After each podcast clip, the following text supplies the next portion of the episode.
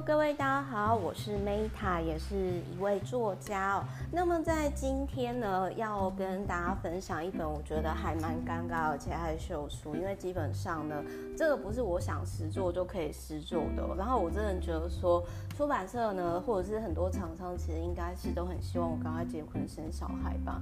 但是呢，我最近真的是有在考虑说，我会不会是比较适合纽约美国多元的环境，好像不太适合台湾这种传统的相夫教子的生活。 OK，anyway， 反正这一本书呢，就是妈妈学校都没有教我性，然后引导孩子保护自己，尊重生命哦。那其实我不知道大家就是以前啊，就是在关于性上面，就是爸妈是怎么教，然后我不知道说以前，我觉得现在学校应该都有在开始就是教这方面的教育啦。那只是就是像以前的话，我先讲一下好，我后来发现到说，我可能就是觉得生小孩很可怕的阴影啊，可能就是因为。我觉得可能是因为就是以前我们的健康教育的课程，然后就是有看那个就是妈妈整个生产过程，然后那时候我就觉得好可怕，然后我就直接就是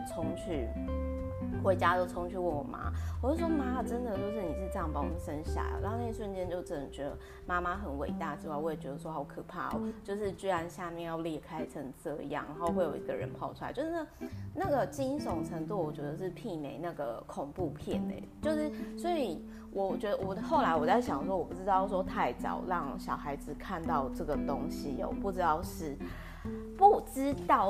好呢还是不好。那但是我很认同的是说，相较于女生保护自己啊，我个人是觉得他的这个教育呢，还可以就是说，去引导小孩子去思考。像以前就是我妈，她可能真的很担心说我们会被拐走吧，所以她就买那种很多影片，就是说，比如说爸妈不在，然后有小偷诱拐说要开门啊，大人诱拐我们要开门的话要怎么应对？然后还有就是包含呢，就是那个影片还有提到，就是说，如果有陌生人想要对你非礼啊，就是把你诱拐到那种很隐秘的空间的话，那你应该要怎么办嘛？所以就是其实我在小的时候呢，我就其实比如说我下课我就是。我觉得就是说，其实可能我爸妈他们教育太成功吧，然后呢，就是他其实呢，就是在那个。就我那个时候，其实我下课之后啊，反正我就一定跟着人群走，或者是我都等爸妈来接我这样。然后还有就是说，其实我很小的时候啊，我就知道说，尽可能不要跟那种中年男子啊，就是走到没有人，就是没有就是人烟很稀少的地方。然后也知道说，就是反正就是尽可能，因为我又很瘦小嘛，可能一抱就走了，所以就是尽可能跟着人群走这样。就是小时候你看完那些影片之后，然后你会放大那个恐惧跟害怕，然后其实我觉得有时候过犹而不及啦，就也不知道说这样到底是好还是不好。但是我想要讲一下，就是这个我在公开的就是 FB 什么版面上我没有讲过，就是小时候呢，我在5、6岁那个时候，有一天我就打开房间，然后就突然间觉得我外公很奇怪，就是原来他在看那个洋人的 A 片。然后那时候看到的时候呢，我外公就很紧张，他就马上说，嘘，就是不要跟阿嬷讲哦。然后虽然我那时候还很小嘛，但是我就想说，这个应该是爷爷的弱点哦。然后我可能那时候就是还小时候，可能就是还蛮古灵精怪的。然后呢，我就跟他讲说。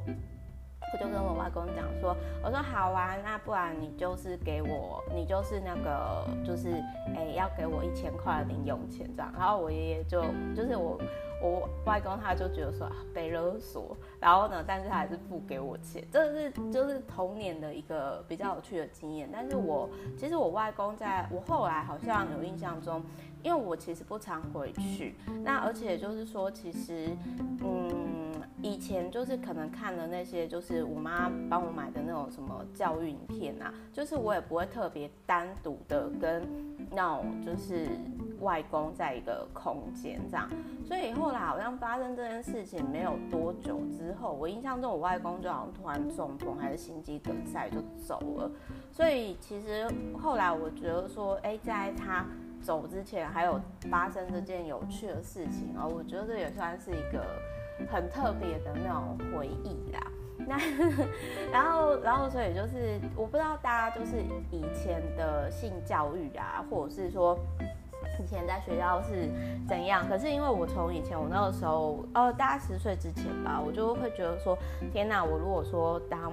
生了小孩当妈妈之后，我就没办法退货，而且我就没有办法去做很多事情。那我宁愿就是说我先去做很多我想做的事情，之后再考虑说到底要不要当妈妈。这是我小的时候就是说看完健康教育那个影片，然后之后看我妈，然后跟就是观察很多人之后，然后我自己的感觉。就其实我觉得有点类似说，就像我们家的 Hero， 我养了他20几年，然后他其实他走的时候，说实话我是收一口气。虽然我很爱他，而且在养宠物的过程当中有很多乐趣，可是其实你后来你会发现到说，好像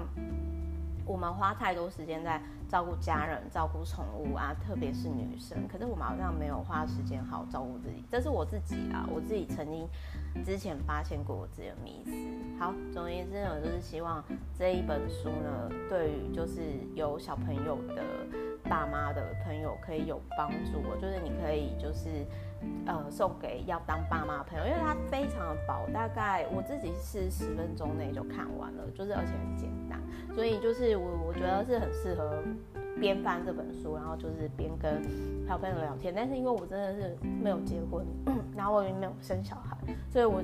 觉得收到这一本书的时候，我真的是觉得说，其实蛮害羞，然后就也很尴尬，因为这本书真的是，就是我觉得也不是我想实作就是实作，但是无论如何，我觉得还蛮有趣的。如果之后我生不出来，比如说我可以成立育幼院的校长什么，那我一定会大力推广性教育，因为我是真的觉得说，比如说你要孩子不吸毒，你要先让他知道说毒品的危害性、可怕性，而且有些伤害是不可逆的。同样的，生小孩这件事情也是不可逆的，所以你在做这件事情的时候，你要去思考。那再来呢，我从这个东西延伸出来到另外一个议题就是说，有时候女生真的可能在不可抗力的情况下，就比如说被强暴啊，不小心怀孕什么的。那各位知道吗？在其他比较落后国家，居然有这种法律，就是说，那既然就是你强暴了他，那你就跟这个强暴你的人结婚，这样就没事了。各位不觉得说这真的是非常不合理嘛？那这根本就是鼓励男生就是不尊重女生，然后去强暴对方嘛。在我印象中，好像印度还有很多国家，就比较落后的开发中国家，还是有这条法规。所以前阵子呢，就是某位彭先生在炒这个法律的时候，我真的就觉得说，这个真的应该是在博版面的吧。好的，所以总而言之呢，就是女孩子呢要保护自己，那同时呢也要为你的选择而负责。那男孩子呢？我觉得男生的性对于女生尊重女生，然后正确性教育，我觉得这也是台湾很需要被教育，因为一直到现在我都还是会有男生会跟我讲说，Meta，你知道吗？为什么很多事业成功的女生她们都没有结婚生小孩？因为女生呢一结婚生小孩之后就没有用了。就好像是说，女生好像就是从20几岁开始工作，然后30几岁步入家庭，结婚生小孩没了，然后就没了。我的天哪，就是我们社会主流教育就是这样那我自己是觉得说，我才不想要当这样的女生不是说不好，而是我总觉得说还可以做很多很多的事情，而且很多女生就是步入家庭之后开始跟可能社会脱节，或者是没有遇到比较好的老公就没有自信。所以其实在看这本书的时候，我也一直在思考说，我有没有办法就是活出非主流的人生，同时可以帮助到更多女生，像我这样就是说说，除了工作、家庭之外，还有什么其他非主流适合自己的人生？如何创造自己的人生，而不是就是只有传统的那种罐头人生哦，就结婚生子结婚生子，然后工作结婚生子这样子。好的，我是 Meta， 我希望这一集呢，就是对于大家有一些搞笑的启发，没有啦，就是说。希望这本书呢，可以成为想要成为爸妈或者是已经有小孩的你的祝福哦。然后呢，也如果你有任何的想法跟意见，都欢迎跟我说。我是 Meta， 祝福你们，我们下一集见，拜拜。